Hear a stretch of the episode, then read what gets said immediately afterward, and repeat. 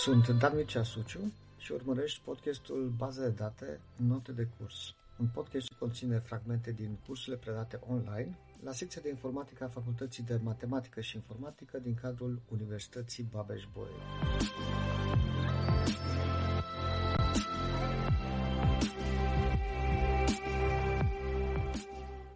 O bază de date distribuită. Oarecum numele ne ajută da, să, să, să le dăm seama că nu mai vorbim despre o bază de date care este stocată local, adică o, o bază de date așa cum ne-am obișnuit până acum să întâlnim, da, în care am presupus că atât informații legate despre structura bazei de date, cât și datele efective care sunt uh, stocate acolo în tabelele acelei baze de date, precum și alte obiecte, cum ar fi proceduri stocate, funcții, view-uri, trigger etc., sunt memorate pe același, în aceeași locație, pe același server, pe același uh, hard disk, eventual.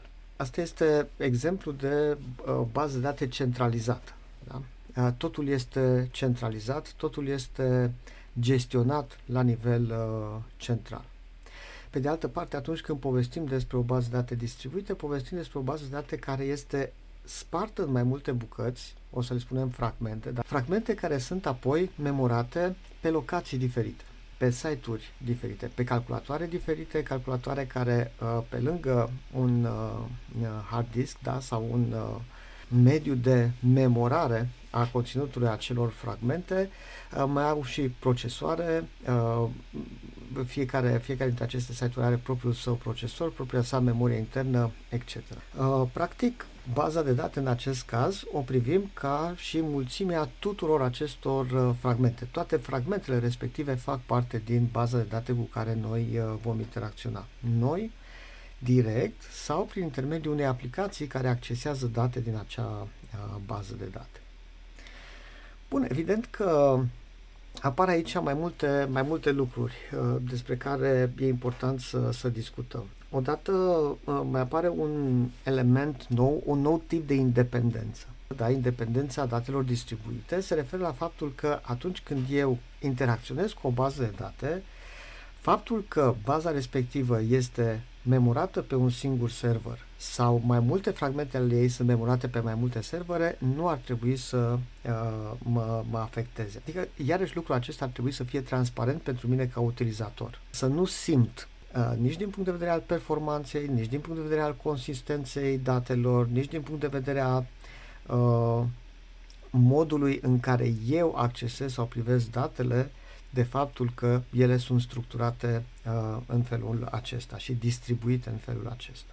Cel de-al doilea lucru pe care le-am scris aici pe acest uh, slide și care se referă la atomicitatea tranzacțiilor distribuite, noi am povestit până acum despre acele proprietăți acid, da? Uh, tranzacțiile uh, sunt atomice, trebuie să păstreze consistența datelor, uh, trebuie să uh, pot să fie dezvoltate, scrise ca și cum s-ar fi, s-ar executa izolat pe, pe baza de date și în fine D vine de la durabilitate. Da? Rezultatul aplicării unei tranzacții care s-a terminat cu succes ar trebui să fie regăsit în conținutul bazei de date asupra căreia am executat acea tranzacție. Este evident faptul că păstrarea acestor patru proprietăți este și mai dificilă într-un context distribuit. Este mai greu atunci când o tranzacție presupune interacțiunea cu date care sunt stocate pe servere diferite, uh, să, să păstrăm atomicitatea unei astfel de tranzacții, dar este mult mai, mult mai dificil. Uh, pot să apară mult mai multe evenimente care să impacteze fie durabilitatea, fie atomicitatea, fie consistența. Și atunci un sistem de gestiune de baze de date distribuite este un pic mai complex și acele module care se ocupă de uh, gestionarea concurenței, execuției tranzacțiilor, dar și de recuperarea datelor, să poată fi capabile să funcționeze uh, bine, să funcționeze cu succes și în acest context uh, distribuit. Pentru activitatea de zi cu zi, este foarte util să avem datele uh, stocate pe, pe locații diferite, ca să fie mult mai rapid de accesat, mult mai rapid de, de prelucrat. Deci asta este o dată legată de fragmentarea și distribuirea datelor pe servere diferite.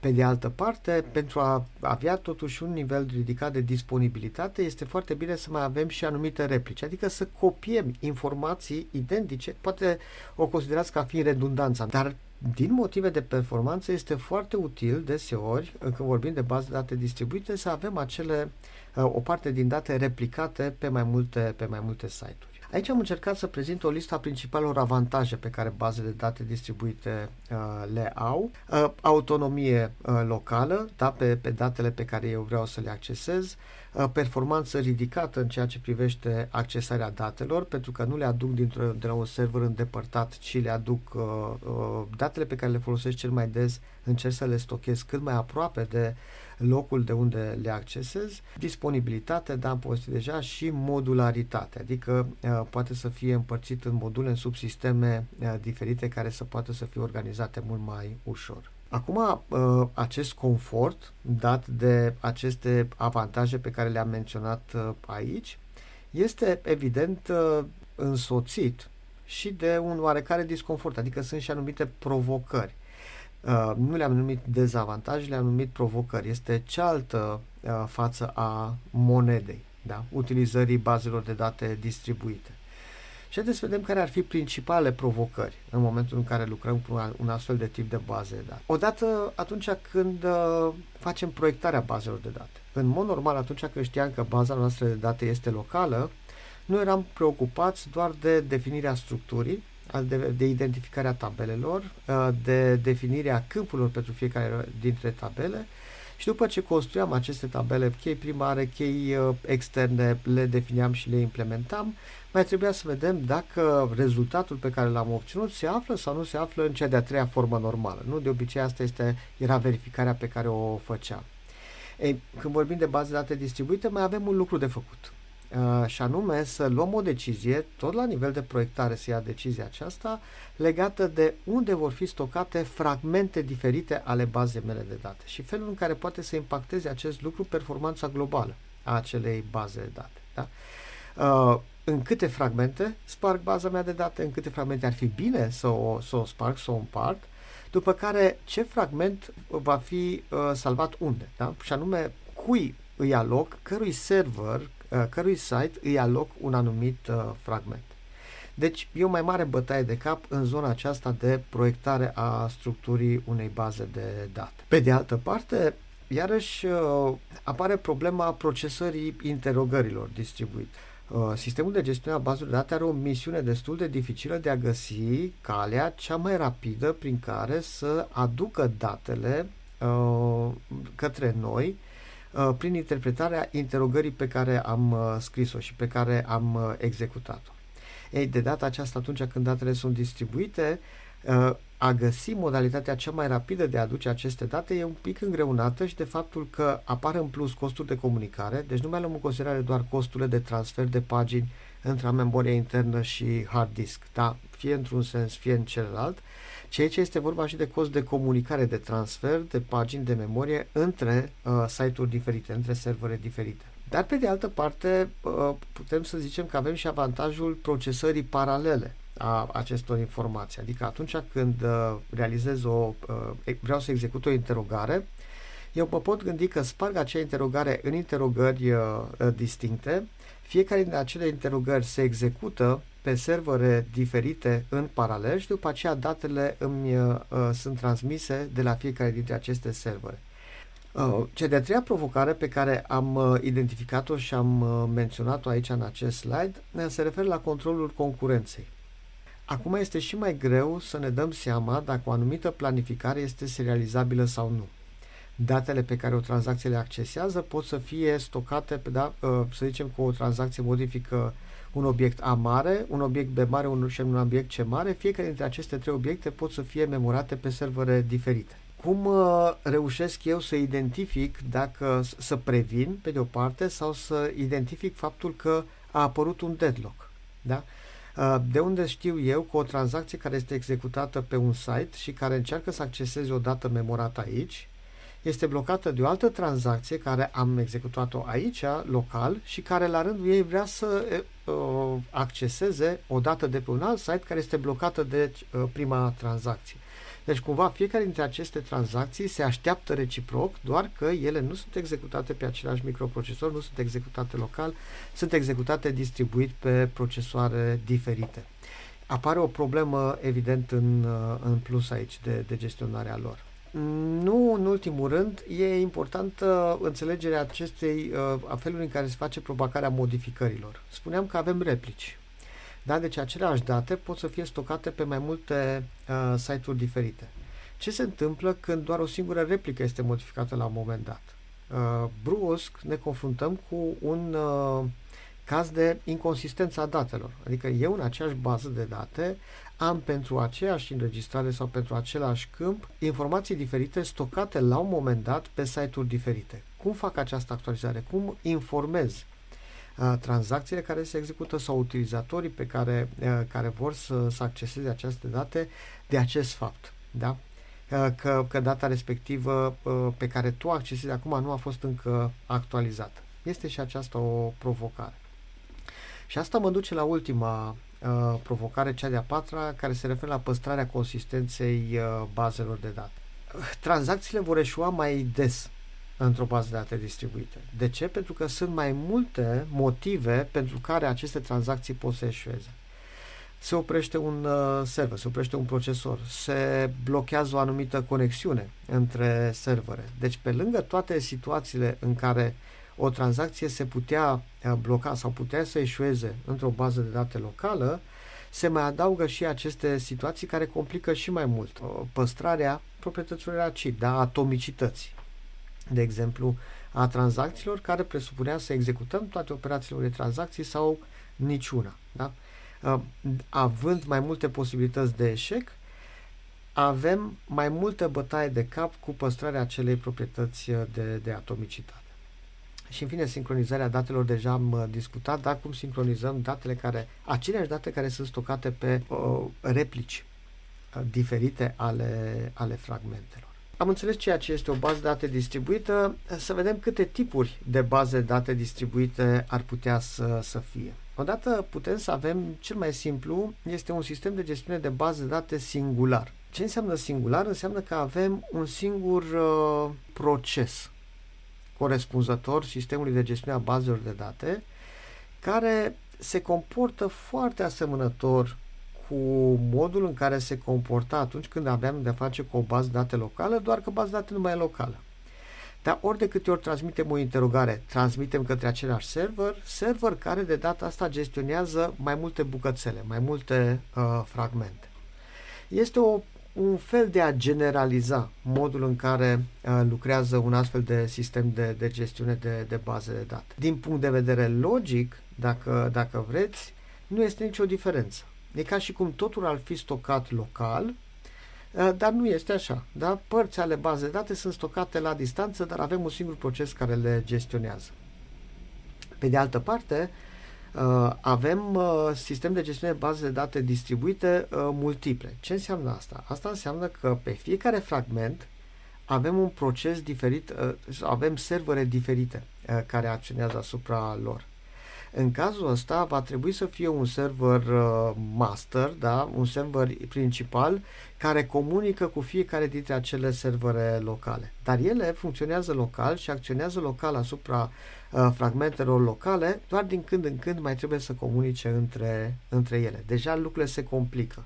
Atunci când vorbim de exact aceleași servere, adică avem SQL Server instalat și aici și pe încă alte 10 fragmente, e, vorbim despre un sistem de gestiune a bazelor date multiplu omogen. Ca să complicăm și mai mult lucrurile, putem să ne gândim că aceeași bază de date este gestionată de servere diferite. Adică un fragment care este instalat aici pe serverul meu este un fragment gestionat de un SQL Server, un alt fragment ce ține de aceeași bază de date este stocat pe un alt site și este accesat de către uh, MySQL. Da? Deci, practic, uh, structura fizică este cea dată de uh, MySQL. Uh, eu consider acel fragment împreună cu acesta împreună ca aparțin de aceleași baze de date, doar că este o bază de date eterogenă, gestionată de sisteme de gestiune de baze de date total diferite, da? distincte. Și atunci aici apare uh, situația în care eu că vreau să accesez date stocate în toate aceste fragmente și trebuie să găsesc un limbaj comun care să fie înțeles de către toate acele servere. Da? De asta apare aici în această, în această imagine acel gateway, pentru că ce se întâmplă de fapt, eu lansez o interogare în SQL, interogare care trebuie să fie transmisă uh, lui uh, DBMS, mă rog să zicem SGBD1, lui SGBD2, SGBD3, sunt diferite uh, și atunci eu trebuie să o convertesc. Ne trebuie să găsim o modalitate prin care să vorbim aceeași limbă. Deci acea interogare să fie transmisă, să fie tradusă și transmisă corespunzător către fiecare server de, de bază de date, să se execute acele interogări pe fragmentele respective, după care datele care se întorc către mine iarăși să treacă printr-un proces din acesta de restructurare probabil ca eu să pot forma un tot unitar care este compus din uh, date care vin cu o, uh, o structură fizică diferită din uh, cele trei, din cele trei părți. Da? Deci este un efort suplimentar aici, dar pe de altă parte este o libertate mult mai mare. Da, fragmentele respective uh, pot să fie gestionate de orice server de uh, baze de date se dorește uh, acolo. Da, poate nu am Windows pe unul dintre uh, servere și am numai Linux și uh, doar unul e mult mai potrivit pe Linux, dar să folosesc un alt uh, sistem de gestiune de bază de date local acolo. Dar ele trebuie să comunice într-un fel între ele. Pentru că acționează asupra unor fragmente care, logic, fac parte din aceeași bază de, de date. Și să vedem în ce feluri putem să fragmentăm datele. Odată putem să avem fragmentare orizontală. Ce înseamnă asta? Asta înseamnă că uh, părți dintr-o tabelă, și aici nu mă refer la structură, mă refer la conținut. Anumite înregistrări din tabela respectivă sunt stocate pe un site, alte înregistrări din aceeași tabelă sunt stocate pe un alt site. Este exemplu cu studenții de la Facultatea de Matematică. Cu toate informațiile pentru toate câmpurile pe care eu le-am definit pentru tabela Student sunt stocate la o facultate, Uh, altă parte uh, disjunctă este memorată la, uh, pe un alt fragment, pe un alt uh, site. Uh, deci asta este uh, cumva o fragmentare orizontală primară. Dar apare și o fragmentare orizontală derivată. Imaginați-vă că în toată structura aceasta de baze de date, pe lângă studenți, eu mai am și tabelă de grupe, mai am și tabelă de ani, mai am și tabelă de specializări, în momentul în care eu duc toți studenții de la informatică către uh, serverul de la informatică sau de la matematică și informatică, ei vor trebui să pointeze, dar fiecare are un grup ID probabil. Deci vor trebui să pointeze către o anumită grupă. Toate acele grupe care sunt legate de acești studenți se vor transfera și ele. Uh, toți, uh, toate specializările care sunt legate de acei studenți se vor transfera și ele local. Uh, toate anii uh, efectivi, da, promoțiile care sunt salvate probabil într-o tabelă, să zicem, de promoții, uh, se vor transfera și acelea. Da? Cumva, chiar dacă eu mi-am propus să transfer doar studenții, prin faptul că avem acele legături prin intermediul acelor uh, chei externe, va trebui să duc și alte informații din alte tabele. Dar iarăși informațiile din tabelele respective nu le duc complet, Uh, local, ci doar anumite părți din ele. Anumite grupe se duc la o facultate, alte grupe se duc la altă facultate, dar asta este o fragmentare derivată. Da? Se duc pentru că sunt legate de datele primare pe care eu am vrut să le transmit uh, acolo. Pe de altă parte, putem să avem uh, o uh, fragmentare verticală. Asta presupune că anumite câmpuri dintr-o tabelă sunt duse pe un site, alte câmpuri din aceeași tabelă sunt duse pe un alt site. În cazul în care facem o astfel de fragmentare, noi știm că uh, va trebui să avem cel puțin un element comun. Dar aici nu mai pot să fie disjuncte. Noi va trebui să avem cel puțin cheia primară, stocată și într-o parte și în alta. Da? Pentru a putea regăsi informațiile care au fost dispersate pentru același student, eu trebuie să am un punct de legătură și acela este probabil, nu știu, codul studentului, care reprezintă cheia primară a, a tabelei studenți. Ei, codul studentului trebuie să fie memorat pe fiecare dintre aceste fragmente. Altfel nu avem o descompunere, nu? Lossless join. Când fac descompunerea verticală, trebuie să iau în considerare și lucrul acesta. Uh, pe lângă faptul că datele mele sunt distribuite pe site-uri diferite și s-ar putea să vină cu viteze diferite atunci când vreau eu să obțin anumite informații, trebuie să iau în considerare și că sunt uh, executate niște join-uri acolo. Da? Se fac niște join-uri care îmi duc, mă, mă duc vrând de vrând la, un, uh, la o viteză mai scăzută de procesare. Da? La un timp mai mare petrecut pentru a efectua acele join-uri. Deci să nu exagerez prea mult cu... În practică, noi nu o să avem doar fragmentare horizontală sau doar fragmentare verticală, ci în practică putem să întâlnim și combinații ale acestor două tipuri uh, de, de fragmentări. Dar pe aceeași tabelă să avem și una și alta dintre fragmentări.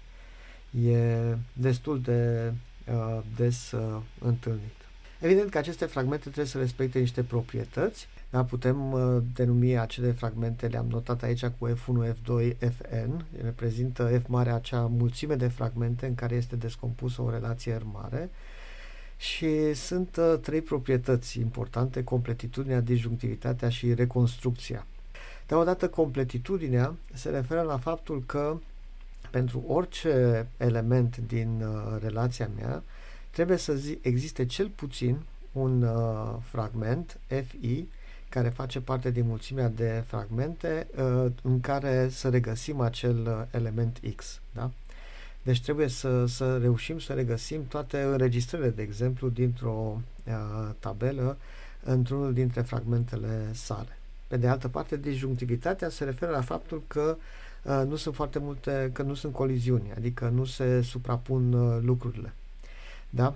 Uh, pentru, acolo am zis, pentru orice element care face parte dintr-un fragment FI, nu mai există niciun fragment FJ, cu J diferit de I, evident, în care să regăsim exact aceeași informație. Da? Adică nu avem o redundanță uh, a datelor în fragmentele respective. Vă spuneam că, inerent, atunci când facem o fragmentare verticală, vom avea Uh, repetate anumite coloane, în genere coloanele care reprezintă cheia primară, da? tocmai pentru a asigura cea de-a treia proprietate, reconstrucția. Însă exact aceleași elemente ar fi bine să nu fie stocate în, da? adică uh, ce vreau să spun aici e să nu fragmentăm într-un mod uh, ne, ineficient datele dintr-o bază de date astfel încât exact aceleași înregistrări cu toate câmpurile lor să fie stocate în mai multe locuri. Atenție, aici vorbim despre fragmente distincte, nu vorbim despre replicare, dar încă nu am adus replicarea în discuție, uh, ci pur și simplu sunt o sumedire de înregistrări care nu se regăsesc în alte fragmente, dar apar și înregistrări care uh, sunt comune mai multor fragmente.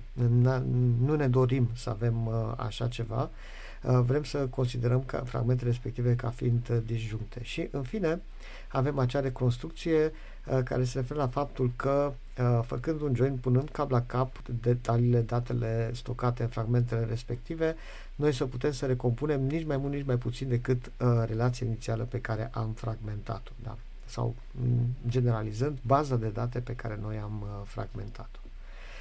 E, dar acum să povestim câte ceva și despre replicare, da? E, și aici am un exemplu particular în care am zis că pe un site A avem uh, două fragmente a unei uh, relații stocate acolo, R1 și R3, și pe un alt site B avem alte două fragmente, R1 și R2. Da? Observăm că R2 și R3 sunt uh, fragmente distincte, dar R1 se repetă uh, da, și e memorat, este stocat pe ambele site-uri. Uh, lucrul ăsta, după cum am văzut și din exemplul inițial, ne conferă niște avantaje Uh, crește nivelul de disponibilitate a datelor. Dacă un site este uh, inactiv, noi putem totuși să regăsim informații, să zicem site-ul A, noi putem să regăsim informațiile din R1 uh, luându-le de pe site-ul uh, B. Uh, pe de altă parte, putem să avem o evaluare mai rapidă a anumitor interogări. Da? Dacă am fi avut pe site-ul A R1 și R3 și pe site-ul B doar R2 și acolo lansam o interogare care uh, extragea informații atât din fragmentul R2 cât și din fragmentul R1, datele de la R1 veneau un pic mai greu și atunci interogările respective evident că erau puțin mai lente. Având deja replicate acele informații și local, uh, noi puteam să executăm mult mai rapid acele interogări. Pe de altă parte, uh, problemele care pot să apară sunt date de propagarea modificărilor. Ce se întâmplă dacă site-ul A modifică înregistrări din R1 uh, cum ajung aceste modificări și pe site-ul B. Cum și când. Da? Și aici avem uh, două tipuri de propagare a modificărilor, să zicem două politici de propagare a modificărilor, pe care o să le detaliem uh, mai încolo puțin, și anume uh, o politică sincronă și una asincronă. Sincron înseamnă că imediat după ce am făcut modificarea pe un fragment al lui R1, se face și modificarea pe replicile sale. Asincron înseamnă că propagarea este un pic uh, întârziată. Da? Se face după o anumită perioadă de timp. Deci există un interval de timp destul de consistent în care am informații diferite stocate pe, pe replicile aceluiași uh, fragment de, de date. Și o să vedem cum, uh, cum tratăm această situație și de ce ne-am dorit să avem uh, un mod de propagare asincron. Să vedem care sunt modalitățile prin care uh, date stocate în replici distincte ale unui fragment sunt, uh, sunt actualizate. Da? Eu am uh, același fragment memorat pe 10 site-uri, pe unul dintre ele se face o modificare. Cum află celelalte site-uri de modificare asta? Cum sunt informate celelalte site-uri de o astfel de modificare? Replicarea sincronă presupune ca o modificare odată realizată pe un fragment să se distribuie aproape imediat pe toate celelalte replici. Da? De ce e bine asta? E bine că uh, lucrul ăsta face o actualizare respectivă transparentă pentru utilizatori. Din orice loc aș lansa o interogare uh, pe una dintre replici, eu am acces de fiecare dată pe ultima versiune a replicii respective, pe ultima versiune a datelor, chiar dacă ele au fost modificate pe alte uh, site-uri.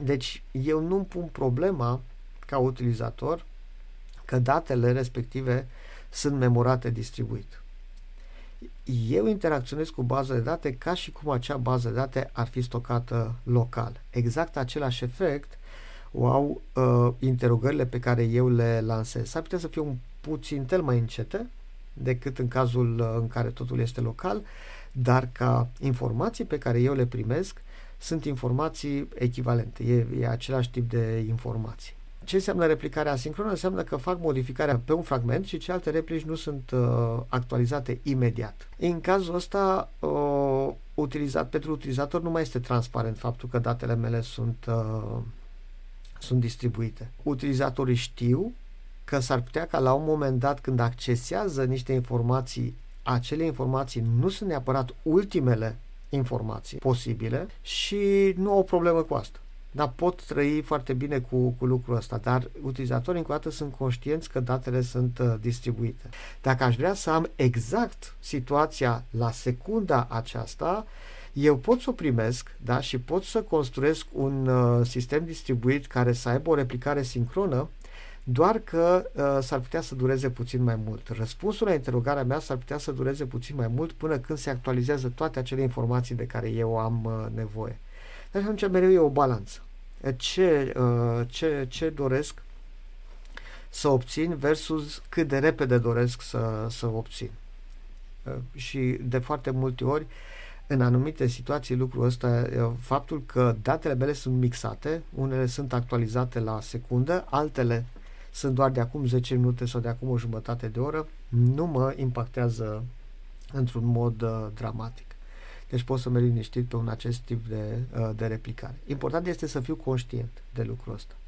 Dar nu mai apare acea independență uh, a bazelor de date distribuite, uh, nu mai este transparent pentru mine ca utilizator. Eu știu că baza mea este distribuită și că nu am chiar tot, tot, tot, tot, tot la secundă acumulat în informațiile pe care le văd la, pe, pe ecran. Bun, uh, există două tehnici de replicare sincronă. Prima se numește citește orice, modifică tot. Uh, ce înseamnă asta? Asta înseamnă că dacă un fragment este replicat pe 10 servere, dacă eu vreau să citesc informația de pe uh, fragmentul respectiv, de obicei mi este de adusă de pe serverul cel mai apropiat de mine, din motive de viteză. Deci eu ca cititor al informațiilor respective sunt avantajat spre deosebire de cel care modifică, de scriitor, să zicem așa, cu, cu ghilimele de rigoare, pentru că cel care scrie va trebui să scrie în toate cele 10 replici. Da? Asta, asta presupune acest uh, citește orice modifică tot. Eu nu pot să modific doar un fragment, tranzacția mea nu se termină până nu se modifică toate fragmentele, care, uh, toate replicile fragmentului respectiv, de pe toate celelalte site-uri. Deci toate celelalte nouă trebuie să se modifice și abia după aceea tranzacția mea m- sunt informat că s-a încheiat cu, cu succes. Deci cumva scrierile, modificările sunt mai lente, citirile sunt, uh, sunt uh, foarte rapide. Și se aplică această tehnică de replicare sincronă în acele situații în care modificările sunt puține și consultările, interogările, da, citirile, consultările de informații din bază de date sunt uh, multe, da, sunt numeroase și vin în același timp de la mai mulți utilizatori o generalizare a acestui citește orice modifică tot uh, este tehnica de replicare sincronă prin vot sau așa numit consens al quorumului. Haideți să luăm tot exemplul ăla cu 10 copii. Ce se întâmplă uh, în cazul acesta? Eu aleg un raport. În cazul ăsta am ales raportul, am dat aici așa un exemplu, am ales raportul 7.4. Asta înseamnă că atunci când modific un fragment, eu nu trebuie să replic sau să transmit, să, să, să uh, actualizez acea modificare pe toate celelalte nouă copii, ci pot să uh, actualizez modificarea doar pe 6. Prin urmare, acum, în momentul ăsta, prin urmare, sunt momente de timp în care ultima informație se află doar pe 7 uh, replici ale fragmentului și pe 3 dintre ele sunt date mai vechi în momentul în care citesc, nu pot să citesc doar de pe un singur fragment sau de pe o singură replică a fragmentului respectiv, pentru că eu nu am garanția că replica respectivă are ultima informație. Și atunci, în cazul ăsta, trebuie să citesc de pe patru fragmente. Dacă trei din alea patru sunt cu informații vechi, e ok, pentru că eu pot să identific care este acel fragment care are ultima informație și așa uh, reușesc să am acces la informația actualizată. E, raportul ăsta se poate muta, de exemplu, în uh, varianta anterioară, dar ăsta cu citește orice, modifică tot, este practic 10 la 1. Da? Adică atunci când modific trebuie să le modific pe toate 10, atunci când citesc pot să citesc 1. Dar pot să mă duc la 9 cu 2, la 8 cu 3, la 7 cu 4, la 5 cu 6, da? Când modific, modific 5, când citesc, trebuie să citesc 6 copii. Și balanța asta, da, câte uh, copii actualizez atunci când este cazul și de pe câte copii trebuie să citesc atunci când e cazul, o aleg cu foarte mare atenție în funcție de cât de multe modificări sunt pe acea bază de date versus cât de multe citiri. Da, spuneam că de obicei citirile sunt activități comune, da? De obicei pentru asta folosim bazele de date să regăsim informații, să regăsim informații uh, din datele stocate în bazele respective de date. Deci de asta abordarea asta nu este prea des utilizată. De obicei eu vreau să optimizez cât se poate de mult citirile, chiar dacă uneori modificările pot să fie mai, uh, mai lente. Dar dacă modificările sunt mai multe decât uh, citirile, am câte un raport din când în când, dar de adăugat se adaugă non-stop uh, informații, atunci poate îmi convine mai mult un 5 cu 6 sau un, uh, de ce nu un 3 cu 8. Să modific întotdeauna pe 3 și atunci când citesc, să citesc întotdeauna minim 8 versiuni, minim 8 uh, replici, pardon, uh, pentru a mă asigura că cel puțin una dintre ele este cu datele actualizate. Evident, alternativa, uh, una care este mai mult preferată decât uh, această replicare sincronă, este replicarea asincronă. Și aici avem două modalități, o să vedem imediat. Uh, sunt abordările, așa numită abordare cu site principal și abordări peer-to-peer. Ce înseamnă, ce înseamnă lucrul ăsta? Haideți să vedem puțin ce înseamnă replicare peer-to-peer să presupunem că avem mai multe copii, hai să zicem tot așa 10, 10 copii ale unui, uh, a unui fragment, o parte dintre aceste copii uh, sunt uh, așa numite copii master. Asta înseamnă că toate aceste copii sunt actualizate imediat când apare o modificare. Practic, modificările pe aceste copii se face sincron. Da? Să zicem, pe 3 din cele 10, uh, 3 din cele 10 copii uh, sunt copii master. De obicei, este una singură, master, și celelalte nouă sunt uh, uh, slave. Deci, practic, hai să zicem, este o copie principală și nouă copii secundare. Uh, dar, de dragul exemplului, să zicem că trei dintre ele sunt copii principale și șapte sunt copii secundare. Asta înseamnă că modificarea oricărei copii uh, principală uh, se propagă către celelalte copii secundare. Nu imediat, se propagă în timp. Da? Am modificat ceva în copia mea master, informația legată de acea modificare se transmite la un moment dat tuturor celelalte uh, copii uh, secundare. Aici poate să apară un mic, uh, o mică problemă, un mic uh, conflict. Dacă pe două copii master uh, da, principale, pe două site-uri principale, se operează modificări asupra celor și înregistrări în același timp. Atunci apare o coliziune. Am dat aici un exemplu, îi schimbăm vârsta uh, lui Joe, da? aceeași înregistrare o regăsim pe uh, două site-uri master, uh, se modifică, pe una se face 35, pe alta se face 36. Ce replic de aici? Da? Ce transmit? Care modificări sunt transmise după aceea uh, copilor uh, secundare? Asta poate să fie o, o problemă. În celălalt caz, cu replicare sincronă, nu aveam așa ceva, pentru că atunci când vreau să modific vârsta lui Joe, se blochează toate celelalte copii. Uh, se face replicare sincronă. Doar când am terminat de modificat, transmit modificarea tuturor replicilor și abia după aceea o altă tranzacție mai poate să apeleze o modificare acolo. Aici nu este, nu este așa, sunt într-adevăr distribuite, uh, sunt modificate copiile respective principale, după care când se transmit uh, modificările, întrebarea este care informație e uh, care informație rămâne. Și de obicei cel care modifică ultimul e cel care transmite modificarea către, uh, către copii ultimul este cel care uh, decide valoarea finală pe care o primește acel, uh, acel obiect.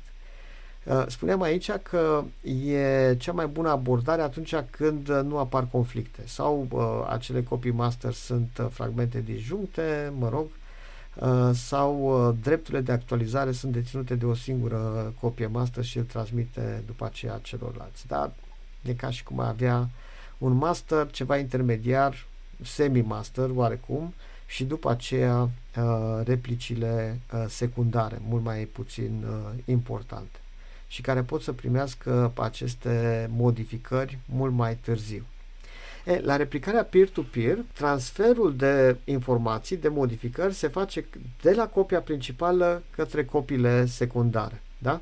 Eu am, ă, mie mi s-au modificat acele date și eu după aceea am grijă să mă duc la fiecare și să, și să fac modificările. Da? Ciocănesc la ușă și zic am venit cu modificarea și salvez. Am venit se face la un moment dat, dar nu se face foarte frecvent, nu se face imediat, la un moment de timp, să zicem după două ore sau pe timpul nopții, când sunt mai puține operații care se uh, realizează pe acel fragment, se actualizează și celelalte uh, copii secundare.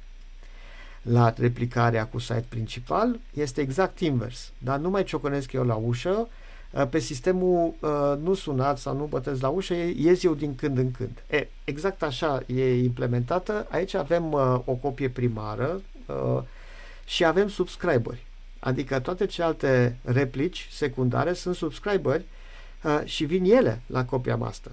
Adică atunci când un utilizator vrea să folosească o anumită dată, uh, acele copii secundare vin la master și întreabă s-a modificat ceva, nu vă supărați. Da? Dacă s-a modificat, își fac actualizarea, dar își fac ele, da? nu primesc direct da? înștiințarea, nu primesc o notificare. Ele se duc să vadă uh, și să-și ia ultimele modificări, după care, după ce se realizează acea actualizare, se procesează probabil și alte interogări. Da? Deci eu fac o modificare aici, și din când în când, independent, fiecare dintre copiile secundare, așa numiții subscriberi, uh, vin și interoghează copia principală să vadă dacă s-a mai schimbat ceva în ultimul timp. Eu mi-aduc aminte că ultima actualizare pe care mi-am făcut-o a fost ieri la ora 5. E, de ieri la ora 5 până acum s-a mai întâmplat ceva nou, s-au făcut niște modificări, iau acele modificări și le replic la mine, da? le, le refac la mine. Și și aici replicarea cu set principal se face în două feluri. Ca să vedem că lucrurile nu sunt atât de, uh, de simple, uh, se poate face pe baza unui log sau procedural. Și haideți să vedem ce înseamnă asta, care este diferența. În cazul în care actualizarea datelor se face pe baza unui log, La nivelul replicii principale, am o tabelă specială numită, exact așa cum vedeți aici, Change Data Table, și unde țin minte toate modificările care s-au operat pe baza uh, mea, de, pe fragmentul respectiv. E un log în care am toate lucrurile care s-au modificat pe, pe fragmentul acela. Uh, s-a executat o tranzacție, efectul, uh, tranzacția respectivă este pusă acolo, s-a executat tranzacția X, s-a executat tranzacția Y, s-a executat procedura stocată uh, cu tare, s-a executat delete steluță from uh, sau delete from o anumită uh, tabelă. Toate aceste lucruri sunt logate într-un astfel de change uh, data table. Avantajul este că se transferă foarte puțin, adică ce se întâmplă în momentul în care vine un subscriber să vadă ce s-a mai modificat, se duce în acest change data table și vede de la ultima dată modifica, în care eu mi-am actualizat datele până acum care au fost procedurile stocate, care au fost tranzacțiile care s-au executat. E text. Deci este text. Da? Sunt procedura stocată X, procedura cu parametrii respectivi, procedura stocată Y cu parametrii respectivi. Eu iau textul ăla, îl transfer la mine și îl reexecut. Da? Atenție, exact asta se, se întâmplă. Deci se reexecută uh, practic ceea ce s-a întâmplat pe server se va întâmpla și aici, reexecutând procedură stocată cu procedură stocată, tranzacție cu tranzacție. Refac conținutul uh, tabelelor din fragmentul meu, reexecutând toate acele tranzacții. Da? Asta uh, e implementarea pe bază de, de log. Procedural e cu bitmap. Adică, din când în când, fac câte un snapshot al bazei de date. Practic, iau toată pagina de memorie cu toți bițișorii din ea și o stochez în uh, undeva, într-un, hai să zicem tot într-un fel de tabelă de genul ăsta. Și atunci când vine subscriberul să vadă ce s-a mai modificat în ultima vreme, vreau să văd dacă există vreo copie, da, vreun snapshot mai recent față de ultima dată când eu m-am actualizat, s-a mai întâmplat ceva, este un snapshot mai recent, dacă este, îl iau. Deci, de obicei iau ultimul snapshot. Iau ultimul snapshot și fac o actualizare, îl copiez peste uh, baza mea de, de date.